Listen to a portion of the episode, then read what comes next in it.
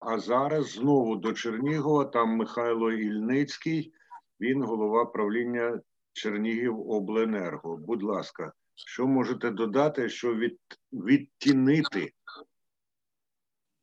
Е, доброго е, дня всім учасникам наради. Перш за все, всім бажаю здоров'я 36,6.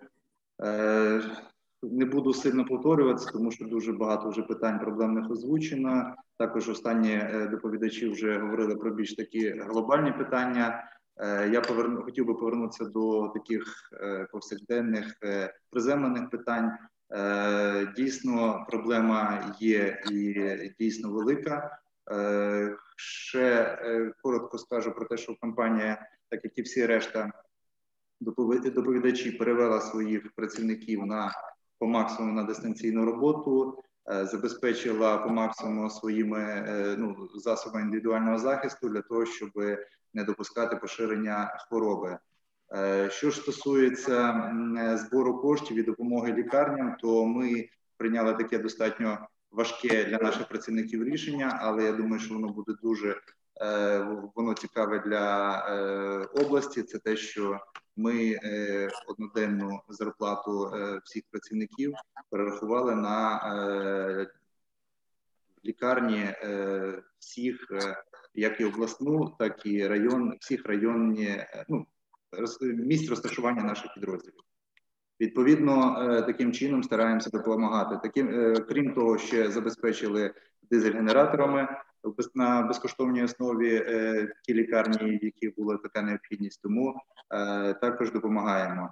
Що стосується проблематики, то як і було озвучено попередніми доповідачами від ОСР, дійсно коштів, які надходять на рахунки компанії, дуже суттєво зменшилися. Фактично зараз вже цифра опустилася до десь до 50% від того, що ми повинні отримувати. Відповідно, питання про виконання інвестиційної програми, виконання ремонтної програми стоїть дуже гостро. Коштів катастрофічно не вистачає, і ми з якимось там острахом думаємо про те, якщо би, не дай Бог, там було зараз якісь небезпечні явища, погодні явища. Відповідно, такі речі з тривалим продовженням карантину будуть для нас достатньо небезпечні. Крім того, ще хочу відмітити те, що не зазначалося учасниками наради про те, що дійсно було прийнята постанова НКРЄКП номер 766, яка мала б допомогти частково, в тому числі і ОСР, працювати зараз в теперішньому режимі, але хотів би звернути увагу членам НКРЄКП про те, що там допущено декілька технічних помилок, а саме в пункті 3 і відповідно вони можуть трактуватися по різному.